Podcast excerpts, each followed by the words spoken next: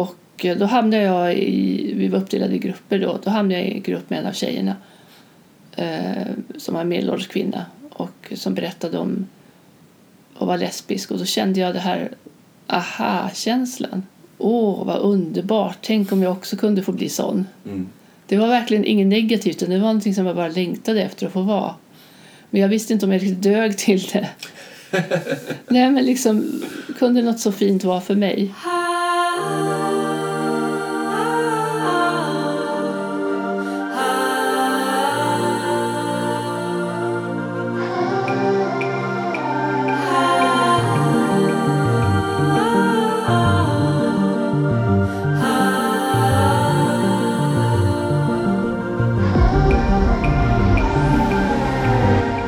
Jag heter Palme Lydebrand och du lyssnar på Queer Story. I det här avsnittet har jag pratat med Kite. Kite jobbar på Synskadades riksförbund, SRF. Vi pratar om att vara del av två olika världar och att det kan vara svårt att kombinera den synskadade världen med hbtq-världen. Vi pratar om arbetet med Fobit, tillgänglighet på gayställen, tillgänglighetsarbetet i Stockholms stad och Serillakören. Det här är Queer Story med Kite Bessing.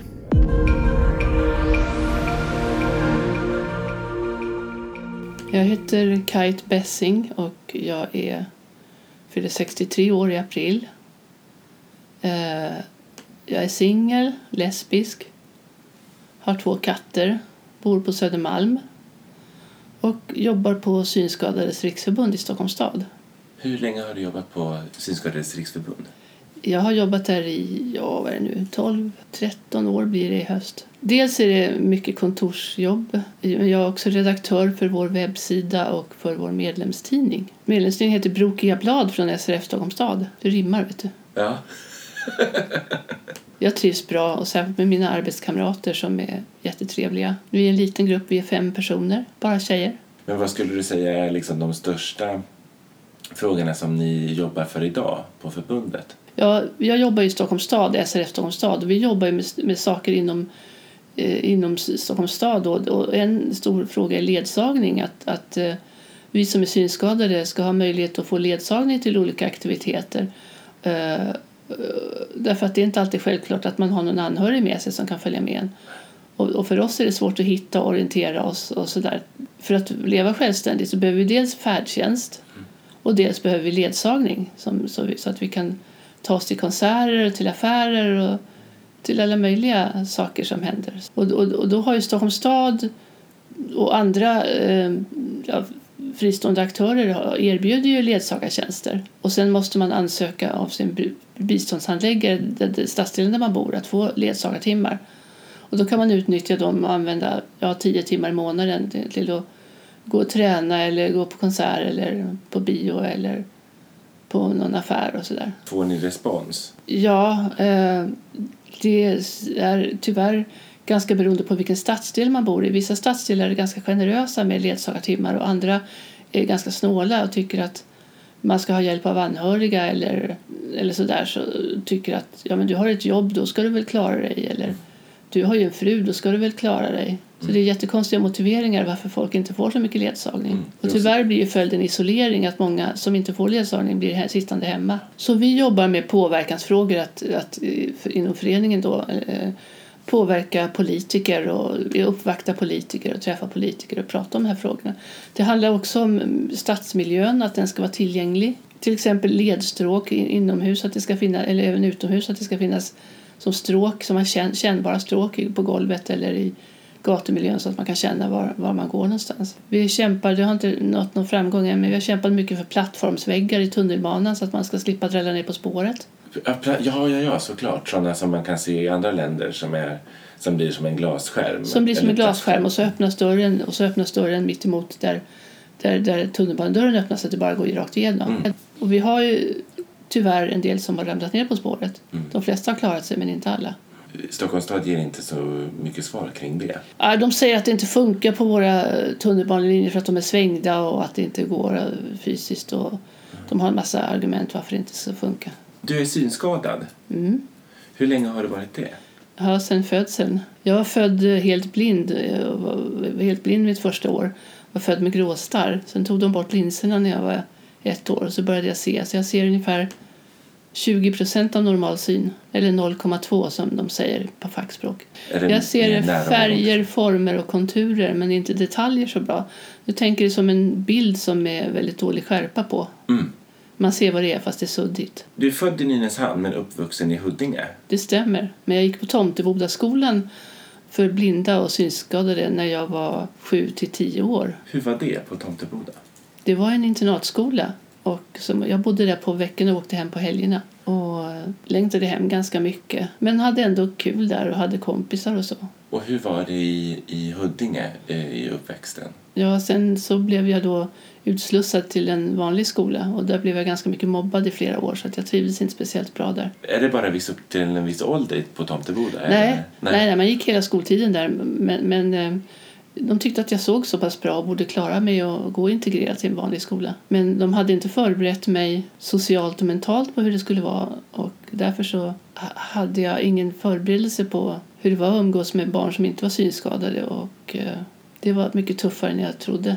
Så jag kunde inte vara med på samma lekar riktigt och så där så jag kunde inte hänga med och de tyckte jag var konstig och så hade jag ingen, inga bra försvar Hade du liksom någon att kunna bolla det med? Jag berättade för mina föräldrar och för lärarna i skolan men jag fick ingen hjälp. På den tiden, det här var på 60-talet, så tyckte man att barn skulle klara av sådana grejer själva att de vuxna inte skulle lägga sig i. Om du blir retad får du retas tillbaka, sa de. Men det var ju lite svårt så att det, det har lämnat ganska djupa spår den tiden. Det förstår jag. Men, men sen eh, när jag gick i, skulle börja sjuan då fick jag komma till en skola i Alvik där det var så, kallade synklasser insprängda i en vanlig skola. Så det var små klasser med synsvaga barn. Synsvaga är de som inte är blinda, som ser så halvbra som jag gör. Mm.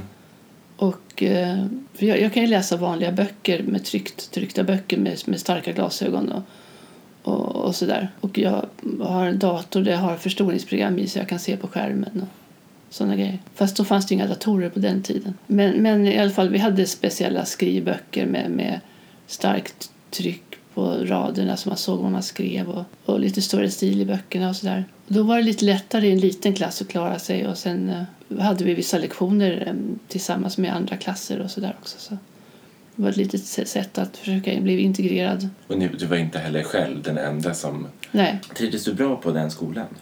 Ja, jag trivdes bra. Det var i högstadiet. Mina betyg gick upp och, och jag mådde bättre sådär. När började du engagera dig i Synskadade föreningen? Ja, först var jag med i en organisation som hette BBU och som var för synskadade ungdomar och som var mer för en fritidsorganisation. Och den var jag med i när jag var, jag gick med när jag var 14 och var med tills jag var runt 20. Och vi hade social fritidsverksamhet och, och, och då fick jag mina kompisar som jag in- jag inte hade haft bland seende barn. Det var synskadade kompisar. Det blev väldigt mycket vi och dem. De seende var dumma. Det var liksom, vi höll ihop mot dem. För de seende var de som mobbade oss. Så vi, var de, vi höll ihop mot dem och hade liksom kul själva och sådär. Så det var väldigt mycket så jag starkt jag kände att det var vi och dem. Mm. Och sen så bildades en förening som hette Unga Synskadade som var eh, en del av Synskadades riksförbund på den tiden. Sen blev det en självständig organisation. Men det var en mer politisk påverkansorganisation. Så där fick jag min politisk och föreningsmässiga skolning Mm. eh, genom att vara med i Unga Synskadade. Eh, BBU är förkortningen va? För, Ja, för blinda barns utveckling som det hette på den tiden.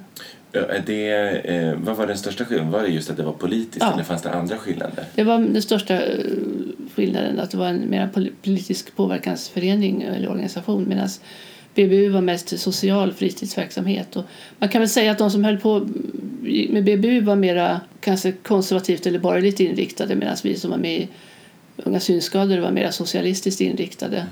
Fast det är en grov generalisering, för det var inte alltid bara så. Men, men lite så. Att vi ville, i UVS ville jobba mer med att påverka eh, samhället så att det skulle bli mer tillgängligt för oss. Och, precis som Synskadades riksförbund gör. Fast med ungdomsprägel då. Så där var jag aktiv och mådde väldigt bra och var med i två musikaler som vi gjorde och teatergrupper och gjorde en tidning och hade jättekul faktiskt. Du berättade också när vi pratade i telefon att på BBU då så var det också väldigt mycket de som eh, var seende som bestämde vad ni skulle göra. Ja, det var mycket så uppdelat att det var en hierarki då, så att Det kunde vara en 13-årig seende tjej som sa till en synskadad kille på 20 år att han skulle gå och lägga sig. Det låter ju jättemärkligt idag, Ja, tycker ja, jag. ja, det skulle inte förekomma. Det finns BBUs eh, avläggare, man ska säga deras, eh, det heter aktiva synskadade och, där, där, och de håller fortfarande på med social fritidsverksamhet. Men där är det ju mer de synskadade själva som styr nu. Mm. Så det är ju inte alls som det var på den tiden. I den andra gruppen så kämpade ni mycket för att få dagstidningar på kassett. Ja, det var en sak som vi kämpade för. För då fanns ju inte datorer utan det som fanns var ju taltidningar och tal, talböcker på kassetter, ljudkassetter. Mm. Och dagstidningar var det inte frågan om, det, det fanns ju inte. Men vi, vi kämpade för att de dagstidningarna skulle göra en tillgänglig version som de spelade in på kassett och som vi kunde prenumerera på. Även om vi fick den en dag i efterhand så var det bättre än att inte få någon tidning alls. Mm. Och det var inte bara vi, det var Synskadades riksförbund som körde den kampanjen också i flera år. Och där var du engagerad.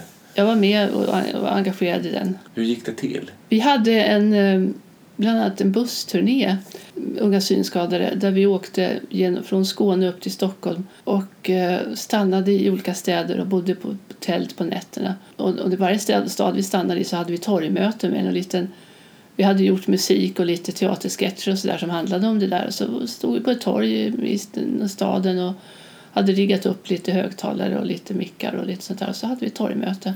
Vad blev responsen? Jo, men alltså de som lyssnade tyckte att det var jättebra. Och vi till slut, eh, och det var inte bara våra ansträngningar utan även Synskadades riksförbunds ansträngningar, så blev det ju dagstidningar mer och mer. Sen kom den nya tekniken så småningom och då blev det lättare. Det måste ha varit en så stor skillnad. Dagstidningar tänker jag att man tar så mycket för givet att alla, om man vill följa med i, i den politiska diskussionen eller vad som händer i världen och sådär så är det bara att läsa en tidning, tycker man ju. Eller som jag som ser. Det är så svårt att förstå att man då måste kämpa för att kunna få ta del av den informationen. Ja, kämpa för att få samma rätt som andra tar för självklart. Och det gjorde vi verkligen i många år. Men, men sen nu när nya tekniken har kommit så, eh, så kan ju alla läsa dagstidningar på, på datorn och sådär. Och på sin mobiltelefon. Just reaktionerna, att en del kom dit och applåderade och ville vara med och en del också gav pengar. Ja, därför att det är det här gamla tänkesättet att om det är någon som har något funktionshinder så tycker man synd om dem och så får de pengar. Och förr i tiden så var det faktiskt så, och även i andra länder är det så fortfarande, att det kanske sitter någon blind tiggare på gatan eller någon som inte kan gå eller något sånt där som sitter på gatan och tigger. Därför är det enda sättet för dem att få in pengar. Eh, och då finns det tänket kvar att ja men åh synd om er, här får du en krona eller en tia eller vad det kan vara för någonting.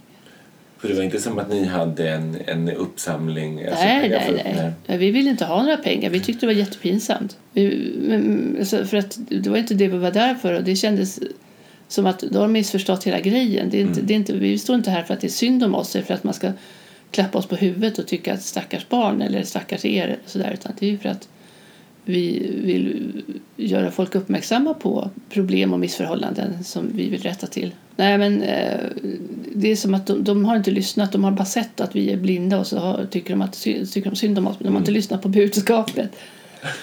Och, och, och då känns det som att vi har misslyckats någonstans. Men vi hade mycket. Vi hade, vi hade, vi hade ju musiker och andra som skrev låtar som vi sjöng och framförde. Och, och paroller. Som, jag vet inte hur många gånger jag har stått och ropat i megafoner. När det inte var mikrofoner och högtalaranläggningar så, det, så tog man en megafon och stod och skrek i. Det har jag stått på Mynttorget på andra ställen många gånger och ropat. Vad, vad ropade ni? Minns du? Någon sån där som du har använt många? Samma tidning som du, nu. Mm.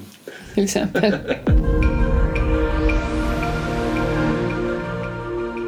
Du nämnde också de här musikalerna eh, som eh, unga synskadade hade hand om. Kan du inte berätta lite om dem? Ja, dels hade vi en kille som var musiker som skrev all musiken och, och låtarna. Men för övrigt så improviserade vi fram, vi hade någon sorts idé vad, vad musikalen skulle handla om. Och sen improviserade vi fram eh, sketcher. Vi började ett år innan ungefär premiären och började improvisera fram sketcher eh, utifrån våra liv. Och, och, och, och då mejslade vi fram en handling och huvudkaraktärer och sådär. Och så var vi en liten grupp som, eh, som, var, som var lite ansvariga då. Och det var vi som delade ut rollerna sen. De, de flesta de som var med var ju väldigt unga. Vi var lite äldre då. Vi kanske var i 20-25 30-årsåldern medan de var kanske 12, 14, 16. Och vi hade innan ringt runt till alla medlemmar och frågat om de ville vara med i en musikal så det fick ganska stort gensvar. Och sen så tog, tog vi ut rollerna utifrån de som kunde sjunga och de som kunde agera och sådär. Men alla fick vara med och spela någonting. Och den första musikalen hette Käpphästen och den handlade om fyra synskadade ungdomar som träffas på en fest och som inte känner varandra innan och som börjar berätta sina livshistorier för varandra. Och så spelar man upp deras sketcher.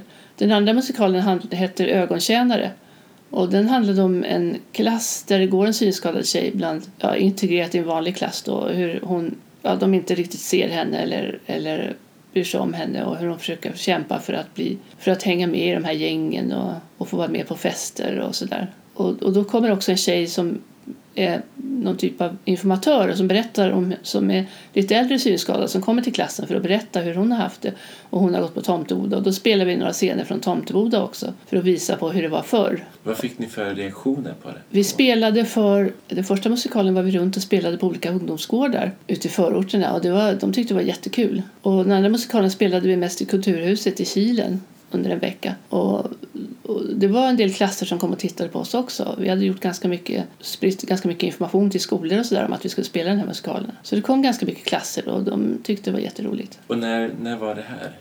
Den första var 86 och den andra var 88.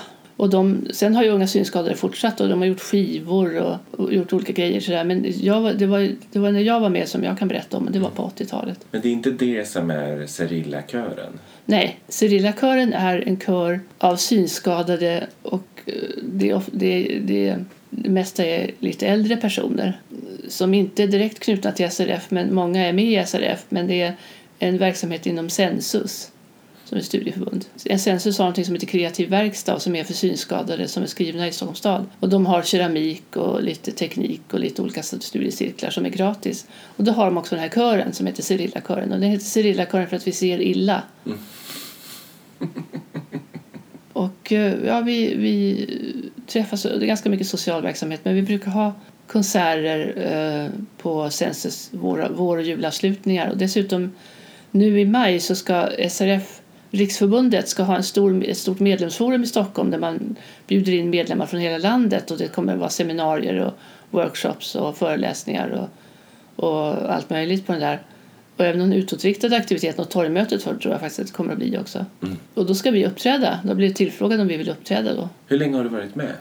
Jag, jag har varit med sedan hösten 2015.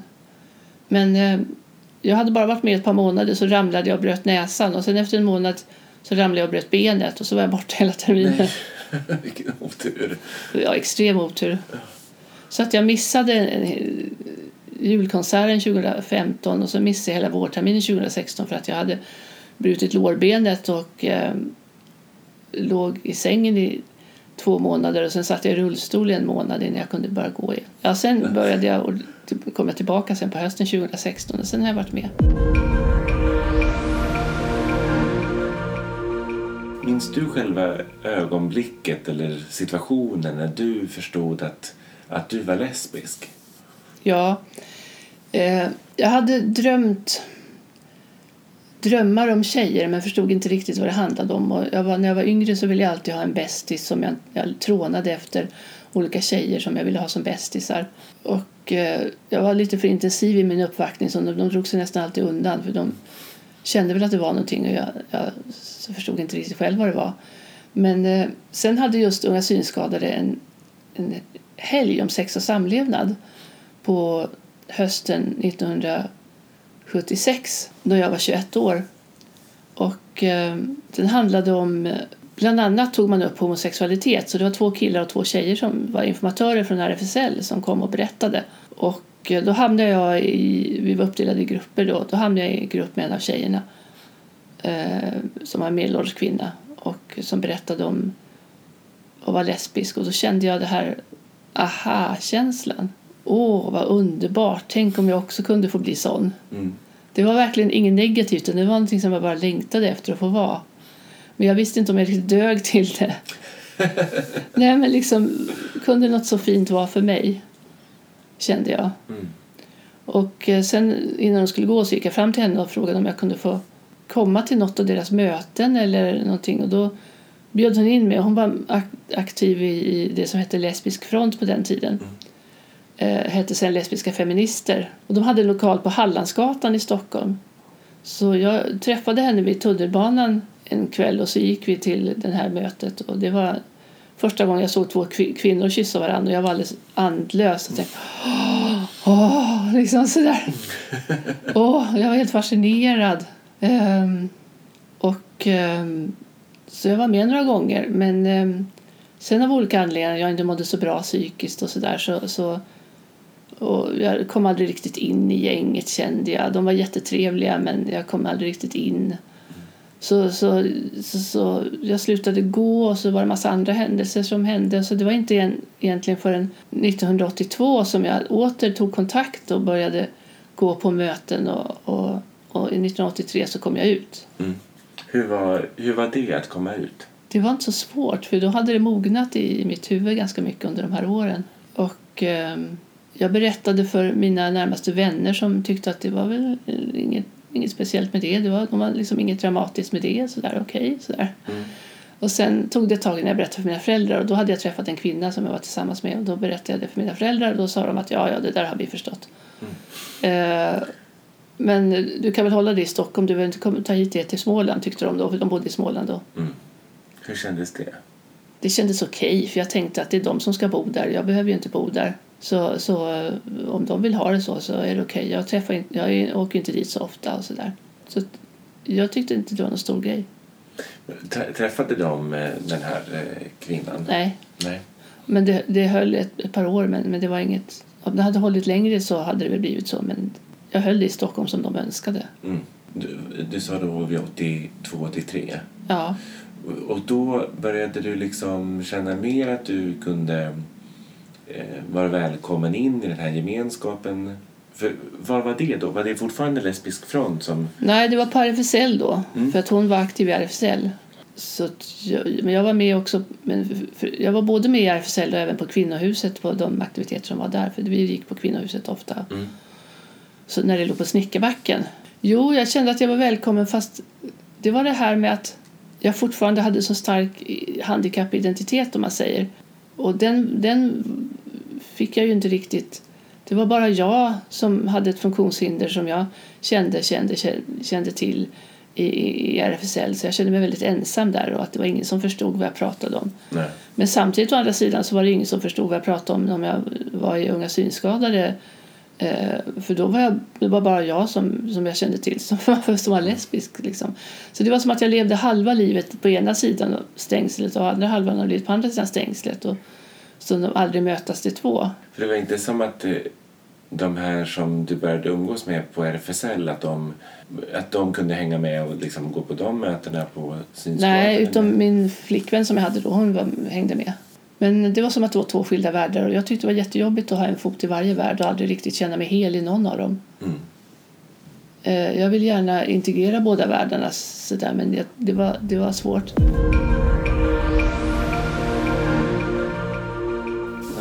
Såg du båda katterna? Ja, de är, de är tillsammans här.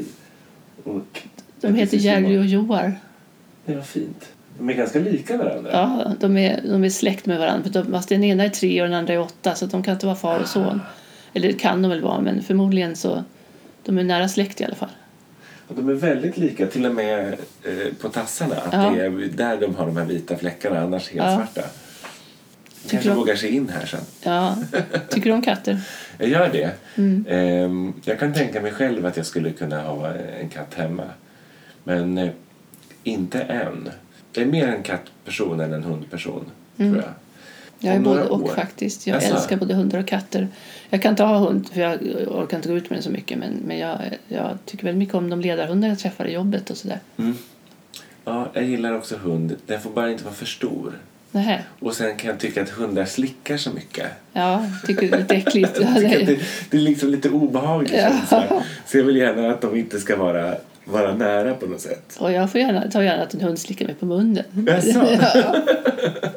När vi pratar om, om eh, just de här två olika världarna. Kan, kan man säga att du kände att du hörde hemma mer i den, andra, den ena än den andra? Ja, jag hörde nog mer hemma bland de synskadade kände jag. För att, då behövde jag inte förklara någonting och alla var så just det här med praktiska grejer och sådär. Annars så tyckte jag i RFSL att folk frågade hur mycket jag såg och ser du mig? Och, mm. och det var så svårt att förklara och sådär. Är det så liksom fortfarande? Upplever du att det är liksom klart att du kanske känner en tillhörighet med ditt jobb och sådär men jag tänker just med i relation till RFSL att ja. man kan känna sig liksom utanför i den, i den världen. Det, det, jag, dels är jag inte så aktiv i RFSL just nu men, men det, det, det har ju blivit bättre sen de hade sitt funkisprojekt som, som de hade med pengar från All, Allmänna arvsfonden för några år sedan som var treårigt. Där, där dels så gick de ut till fun, funktionshinderorganisationerna och informerade om hbtq och norm, normfrågor och sådär. Och, och dels så, så, gick de själva en utbildning och lärde sig om funktionshinderfrågor. Så det blev en lite större medvetenhet inom RFSL. Och dessutom så var jag aktiv i en förening som heter Fobit som fanns under ungefär tio år eh, som betyder funktionshindrade hbtq-personer. Mm -hmm. eh, och, och då upplevde vi ju faktiskt att det fanns ju fler än vi. Det var ju bara en liten grupp som började och sen fanns det ju fler än vi mm. som kom på möten och vi hade, brukade alltid ha någon punkt på Pride, uh, något, något panelsamtal eller någonting som vi ju hade på Pride om, om funktionshinderfrågor. Och sen har det spritt sig så att det, även RFSL ordnade, åtminstone under Funkisprojektet, eh, funkispunkter under Pride. Mm. Och eh, nu, nu, på Pride så ser man ju ganska mycket folk eh, som är synskadade och i rullstol och på olika sätt döva och andra som har funktionshinder. Så det känns som att det är en större integrering nu. Mm. Vad, Fobit, när startade det? Vet du det? Nej, jag är så dålig på årtal. Jag måste nog slå upp det i så fall. För det kommer inte jag ihåg just nu. Men var du med och startade det?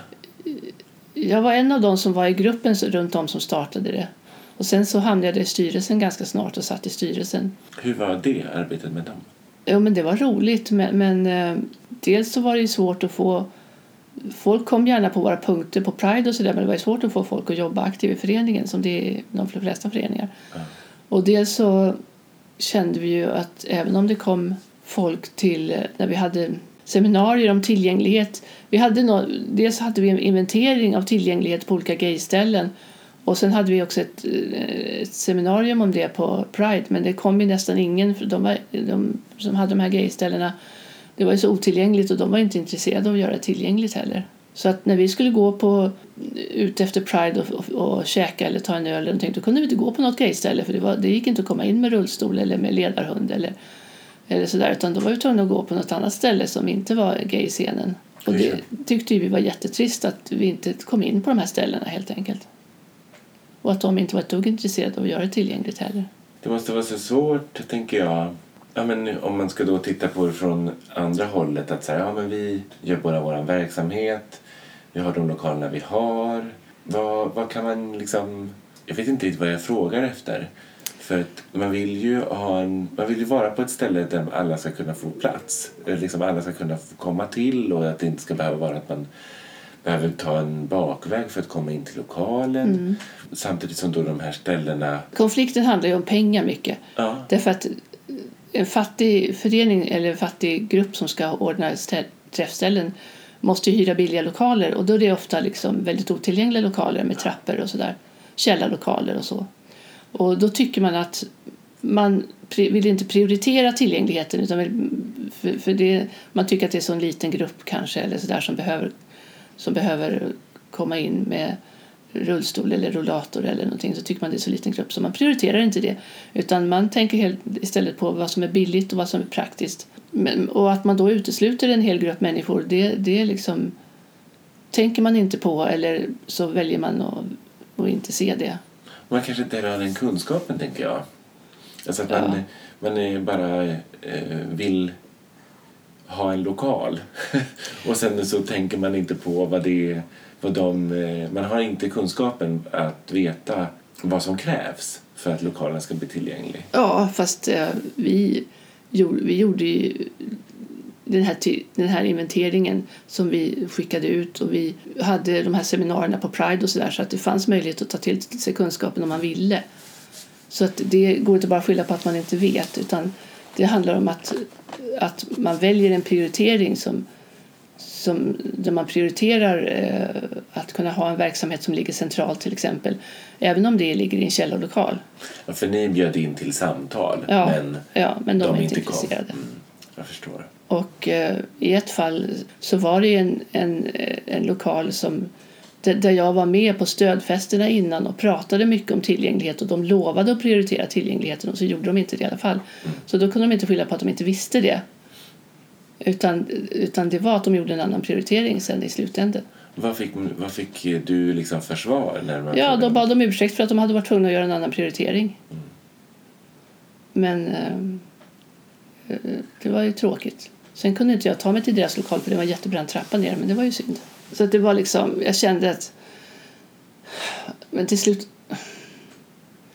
till slut orkar man inte. Alltså det känns som att det är som att slå huvudet i väggen hela tiden. Eh, och, och det är likadant med kören, kvinnokören, gaykören. De, de har konserter på otillgängliga lokaler därför att det är de enda de har råd att hyra. Och sen kan man inte ta sig dit. Eller så säger de ja men vi hjälper dig, vi bär ner rollatorn, vi hjälper dig ner för trappan. Och det är väl snällt men det sätter mig i en jobbig situation plus att det ändå kanske är omöjligt för de som sitter i rullstol och att de inte orkar bära ner dem med rullstolen och allting. De, de kan inte komma till de här konserterna. Då vill man kanske inte heller chansa att jag eventuellt får komma ner med hjälp. Nej, det blir precis. Väldigt, eh... Nej, precis. Man, man är rädd. Tänk om, tänk om de inte orkar hålla emot om jag ramlar eller ja. så. Och till slut finner man sig i situationen och väljer bort de här ställena. Mm. Därför att man inte orkar och då hoppas man att andra kanske ska orka och ta vid och kämpa. Men det, det är lite svårt. Och det gör, för det gör ju att det, det, det, vi utesluts från stora delar av, av gaylivet, hbtq-livet därför att vi inte kan nu har de ju försökt de att göra Pride så tillgängligt som möjligt men vi kämpade ganska mycket med, att få Pride tillgängligt i flera år. Pride Park är också relativt tillgängligt och det finns, eh, de har tänkt på det här med ledsagning och man kan få hjälp och det. Eh, så att, men det, det tog många års kämpande för att de överhuvudtaget skulle börja titta på de frågorna. Det var ju ofta så att Pride-styrelsen byts ut eh, år från år så att, så att man måste börja från noll igen med nästa gäng som kommer som inte vet någonting. Just det. Och så det, det höll vi på med mycket. Vi skrev uttalanden och vi gjorde uppvaktningar när jag var med i Fobit då, då mm. om Pride. Men det har ju blivit bättre. De har ju ett tillgänglighetstänk på ett annat sätt nu. Finns Fobit kvar? Nej, eh, Fobit eh, självdog väl lite grann. Men det var så att eh, vi var tre stycken som satt i styrelsen och vi hade suttit i flera år och orkade inte längre och så fanns det ingen som ville ta över. Mm. Och då självdog det lite grann faktiskt. Mm. Det är väldigt synd tycker jag men, men man kan inte med konstgjord andning hålla liv i en organisation där folk inte är beredda att jobba. Nej. Men det började med Fåbits, Fåbits föregångare hette Homosexuella med handikapp eller HH. Mm. Då man fortfarande sa homosexuella och handikapp som man inte säger på samma sätt nu. Och det var jag och en kille som heter Finn Hellman och några till som, som ville bilda den här föreningen. Men då hade vi, det var nästan omöjligt. Vi, vi, det var bara Finn och jag som ville ha det som en, en påverkansorganisation. De andra ville bara ha det som en social träffpunkt för att träffa andra. Och Finn och jag tyckte att ja, men, om vi vill träffa andra så, så gör vi det på annat sätt. Det här ska vara för att vi ska kämpa för våra rättigheter. Men det var de andra inte beredda att jobba med. Så då blev det inte kunde vi inte fortsätta med. För vi hade så olika idéer om vad man ska göra. När var det? Ja, det måste varit på 90-talet tror jag. Det måste vara i början på 2000-talet som Fårbit bildades. Jag tror mm. att det var så att den höll på ungefär tio år. Jag kommer ihåg att vi försökte att få RFSL, RFSL-huset att bli lite tillgängligare. För det var ju trappor och, och, och det var ju ja, väldigt otillgängligt. Men det lyckades inte riktigt faktiskt. Mm. Och det är trappor i flera steg va? För att det är nere vid dörren är det en trapp. Ja. Och sen är det visserligen hiss upp men ja. det är lite otillgängligt där för den ja. går inte riktigt ända upp till våningsplanet. Jo, nej men hissen kunde jag ta från... Först var jag tvungen att ta mig upp i den där äh, trappen. Då installerade jag en trapphiss som man inte begrep hur, hur den fungerade. Den var helt obegriplig. Och, sen så, och så funkar den inte ofta. Eh, så man tvungen att ta sig upp från trappen och sen kom man till hissen och då fick man tränga sig in där det fick bara plats en person ungefär i den. Och sen upp och sen, sen men sen var, var man ju inne där i lokalen och då var det ju mitt i lokalen så var det som en stor scen man ska säga, där, där det ofta var dans och sådär. Då skulle man vara tvungen att ta upp sig till de trappstegen. Just det, där uppe på hyllan. Ja, på hyllan. Med, med en jätteskakig ledstång som, som jag var jätte, jätterädd att hålla i i alla fall. Eh, för att ta mig upp för att kunna dansa. Och så var det bord runt om, runt om då. Mm. Eh, men nu har de ju en tillgänglig lokal som jag tyvärr inte har varit i.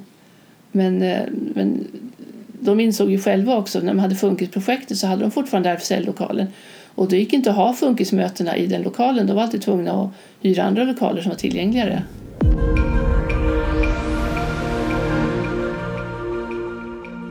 Men om man backar tillbaka bandet ännu längre bak. Eh, är det på 80-talet som du är med, eh, är du med och startar Ellen? Ja, det var, jo, det var så här att eh, RFSL hade ju funnits på Timmy, på Timmansgatan. Och, eh, och så ville man ha en större lokal så då, då, då skaffade man den här stora lokalen på Sveavägen. Eh, men på Timmy där hade vi speciella tjejkvällar varje torsdagkväll och någon lördagkväll i månaden eller om det var varannan lördagkväll, jag minns inte så väl. Mm. Men då hade det tjejkvällar då, då, då vi hade lesbiska ja, kvällar, fester för oss bara. Mm. Men sen när de hyrde den här stora lokalen så menar de att RFSL att de inte hade råd att ha tjejkvällar för det, bögarna har ju mer pengar oftast så de, de, de, det lönar sig bättre. Och då så avskaffade de de här tjejkvällarna varpå tjejerna lackade ur och bestämde sig för att bilda en egen förening en, som, som blev Lesbisk nu då, eller Ellen. Och, och då tapp, fick då RFSL Stockholm fick ett stort medlemstapp då i och med att hälften av tjejerna lämnade ju Mm. för att bilda Ellen. Då hade vi stormöte på kvinnohuset om Ellen. Och skulle, eller ja, vi, det hette ju inte så då än, utan vi skulle bilda en egen förening helt enkelt. Och så pratade vi om vad vi ville ha den till och hur den skulle funka. Det skulle vara en kulturförening och, och även ja, ja, lesbisk kultur helt enkelt. Mm. Och sen hade vi, vi bildade vi föreningen och hade, hyrde olika tillfälliga lokaler. Men sen så hade vi en lokal ganska länge på Skolgränd på Söder. Och sen så flyttade vi till Kocksgatan och hade lokal där. Och vad gjorde ni på Ellen? Ja. Dels hade vi barkvällar som var väldigt populära. Och sen hade vi också kafékvällar. Och jag satt i styrelsen i Ellen under några år. Dels när jag var på Skolgränd och dels när vi hade flyttat till Kocksgatan. För jag är en föreningsmänniska så jag ham- hamnar alltid i en styrelse förr eller senare. Är, som ordförande eller som sekreterare oftast. Vad, var, vad är skillnaden mellan kafékväll och eh, barkvällar? Spriten. Ja, Eh, men annars var umgängesformen ganska lik. Ja, jag tyckte... Eller, det var, ibland var det kafékvällar, ibland var det på dagen då på söndag, lördags eller söndagskafé. Jag tyckte att det var trevligare därför att jag tycker att det kan bli lite för röjigt när det, när det är sprit, folk blir fulla och, Mm. och sådär. Och det, det, det kan vara kul för det är dans och sådär men, men eh, kafékvällarna känns lite mer intima. Vi hade spel, vi satt och spelade Trivial Pursuit och andra spel kommer jag ihåg och hade jättetrevligt på de där kafékvällarna. Och det kändes som att på barkvällarna så pratade man bara med dem som man var i samma sällskap som. Men på kafékvällarna så pratade alla med varann. Så jag tyckte att det var trevligare, eller om kafédagar men jag tyckte det var trevligare med de här kaféerna. Vad var skillnaden liksom, mellan Lesbisk front och Ellen? Fa- Fanns det någon skillnad mellan grupperna eller var det bara Mm. att det var olika personer som var med i de olika? Delvis det, men eh, Lesbisk front eller lesbiska feminister hade ju en tydlig feministisk agenda. Eh, I Ellen var ju inte alla feminister som var med utan det var ju alla schatteringar som var med. Mm. Hade man svårt att mötas mellan grupperna? Där kanske? Nej, alltså de fanns ju inte riktigt samtidigt heller för LF tynade ju lite, lite bort sådär så de fanns ju inte, Ellen kom ju senare. Så de, de, de, det var ingen direkt konkurrens utan det var mer ett konkurrens mellan Ellen och RFSL. Mm. Och vilka som, som var i RFSL och vilka som var i Ellen, det kanske var lite konkurrens men det var inte så farligt. Det var, ofta var det samma kvinnor som, som kom. Men, men eh, visst, det var ju lite grann så man valde att engagera sig i RFSL eller i Ellen. Mm. Var i RFSL så ville man samarbeta med killarna och var man i Ellen så ville man mest vara för sig själva. Sådär. Mm. Och, det, och Ellen, det är under 80-talet som det är? Slutet på 80-talet början- och början på 90-talet. Så- jag var med till mitten på 90-talet. Någonting. Det, Det, det som jag upplever var en trend att, att eh, de här, många, de här ideella ställena, föreningarna, alltså platserna, de, de utbyttes mot kommersiella träffställen. Vilka då till exempel? Ja, men alltså, som Kvinnohuset. Ja. Eh, Ellen vet jag inte om de finns eller var de finns nu. Och så där som, som, som, som försvann för att man inte hade råd att betala hyran. Och, och, folk, och Fåbit.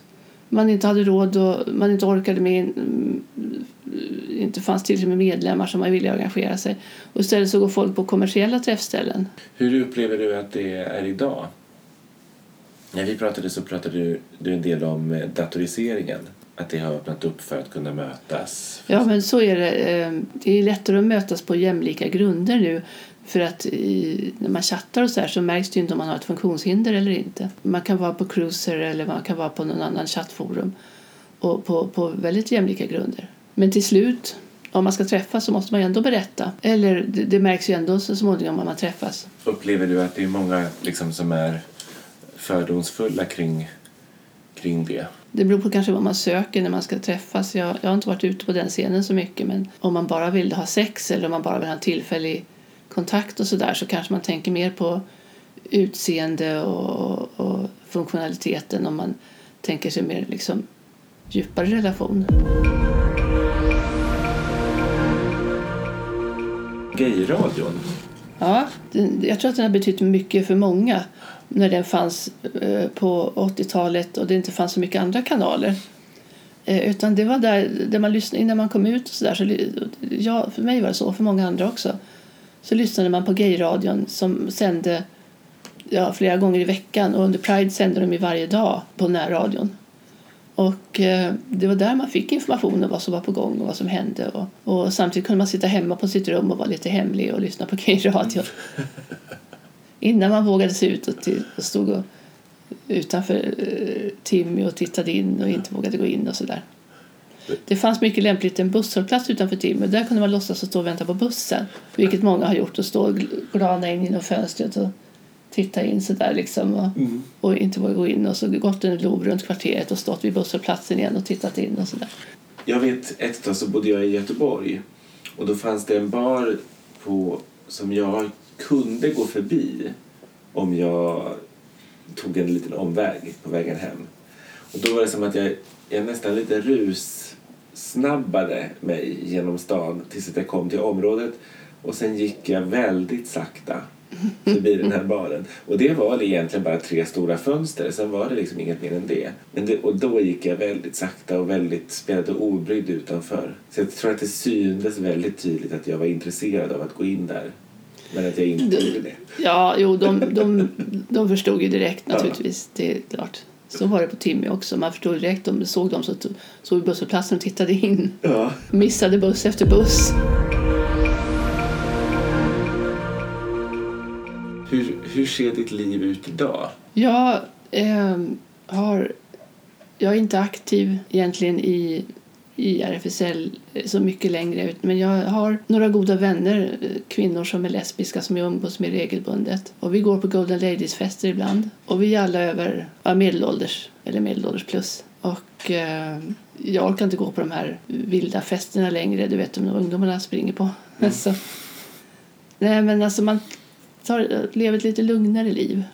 Jag, jag betraktar mig fortfarande som aktivist även om jag inte, även om jag inte orkar gå på, på manifestationer och demonstrationer på samma sätt som jag gjorde när jag var yngre. Men däremot så kan man ju vara aktivist, så kallad för armchair aktivist som handlar om att man sitter vid datorn och, och skriver saker och gör inlägg och, och sådär. Och det här sättet, det här att jag gör nu, att jag är med på den här intervjun och har varit med på andra intervjuer och så där, det är ju också en del av det. Jag informerar om, om det som jag brinner för, de här olika världarna som jag vill försöka förena och, eh, och berätta om. Eh, jag var med i, eh, när RFSL hade sitt funkisprojekt så var jag en av intervjupersonerna för förstudien som de gjorde och är med i deras bok.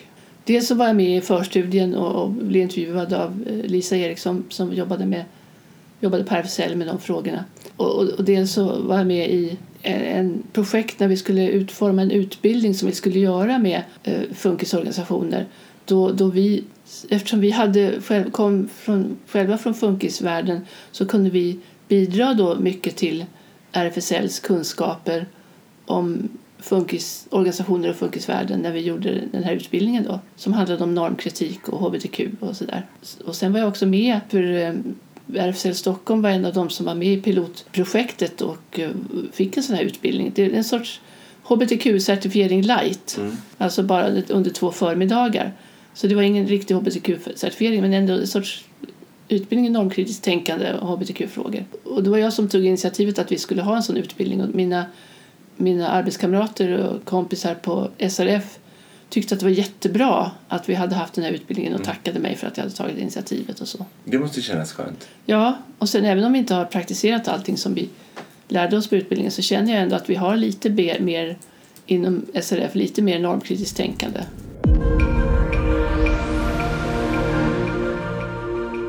Eh, ditt namn tycker jag är så fint. Kite. Ja. Ja, mina föräldrar läste en roman om en prinsessa från Egypten som heter Kait med bindestreck och så drog de ihop det så blev det Kite. Men det är många som säger Kate, vilket jag inte tycker om. Och Bessing kommer från eh, Skåne. Min farfar tog sig namnet Bessing. Han hette Jönsson. Och eh, det finns en by i Skåne som heter Bessingeby. Han kom inte därifrån men jag tror att han måste varit inspirerad av den byn. Om du skulle få välja en situation ifrån ditt liv, helt valfritt, som du på något sätt skulle vilja få gestaltad för dig på något sätt, vilken situation skulle det vara? Det jag känner nu är när jag första gången kom till kvinnohuset och såg två kvinnor kyssas. Mm. Det, det var ett stort ögonblick. Vad, vad var det som hände de sekunderna innan? Minns du det? Att jag tänkte, ska de verkligen kyssa varandra? Ja, det ska de. Jag hade aldrig sett det. Nej. Och jag var så här, och, och de gjorde det så öppet och det var ingenting de smög med utan de gjorde det så öppet och det var liksom så fint. Och när jag för första gången själv kysste en kvinna så kom jag ihåg att åh, vilka mjuka läppar hon hade. Det var en sån där aha-upplevelse. Jag hade kysst killar och de hade så hårda läppar och, och mustascher och du vet sådär. Men tjejen, kvinnan jag kysste hade så mjuka läppar. Det var helt fantastiskt. Och då undrade jag om jag också hade det. Men eh, hon, hon tyckte att det var trevligt också så att det är klart att hon säkert hade en positiv uppfattning också. Mm. Eller tyckte det var en positiv upplevelse. Jo, nu, och det, precis som du säger, nu kommer jag på vad jag tänkte. Ja. Ja, faktiskt. När jag var med i min första, nej min andra frigörelseveckan. Och det fanns en bögtidning som heter Revolt.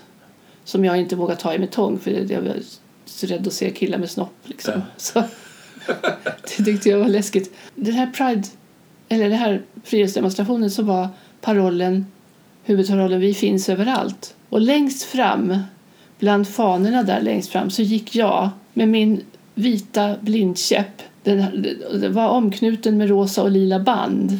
För på den tiden, det var innan regnbågsflaggan, så då hade man rosa och lila som våra färger. Rosa var för killarna och lila var för tjejerna. Så då, då var min dåvarande flickvän hade knutit rosa och lila band runt den. Och då gick jag och höll den framför mig sådär och gick längst fram och vi finns överallt. Det var ett stort ögonblick och sen kom den som första sida i, i Revolt. Mm. Och då var jag tvungen att köpa den tidningen. och då är jag med på första sidan på Revolt. Var det första och enda gången du har köpt den tidningen? Ja. Så att det var, då var jag stolt alltså. Dels att få gå längst fram i, i tåget och dels att få, få komma med på första sidan där Mm. i den tidningen. Jag har också varit med i någonting som hette Magasin Gay som var föregångaren till QX. Så var jag intervjuad en gång i Magasin Gay och så blev det en jättesnygg bild på mig som eh, det ser ut som en madonna nästan. Som, som var, Jon Foss intervjuade mig. Har, har du kvar den också? Ja, men jag är inte så att jag hittar den bara sådär nu. Revolt vet jag inte om jag har kvar ens den tidningen. Men, det var, ja, det var, men just det här när jag fick gå längst fram och med den där vita käppen som symboliserade både min tillhörighet min synskade, synskadetillhörighet och min tillhörighet inom de här hbtq-kretsarna. Så det var jättestarkt. Tack snälla du för att jag har fått prata med dig. Det var bara roligt.